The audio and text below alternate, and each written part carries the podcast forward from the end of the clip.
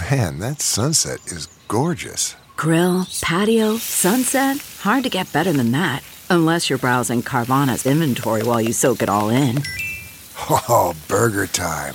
So sit back, get comfortable. Carvana's got thousands of cars under $20,000 just waiting for you.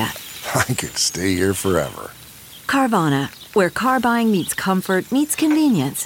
Download the app or visit Carvana.com today.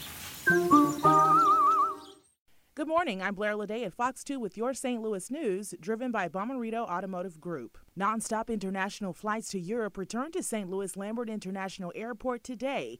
It's the first flight for Lufthansa Airlines. They'll fly from St. Louis to Frankfurt three times a week, Wednesdays, Fridays, and Sundays. There will be a big ceremony today at the airport. It will include a trade delegation of nearly 30 St. Louis business leaders.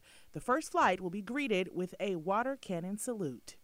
Illinois Governor J.B. Pritzker is visiting East St. Louis today to talk about protecting reproductive rights. If Roe v. Wade is overturned, Southern Illinois is expected to see an influx of about 14,000 patients per year. The governor will speak at 9 this morning at the Iron Workers Union Hall on Kings Highway in East St. Louis. From the Fox 2 Weather Department, some scattered storms might pop up across the region too.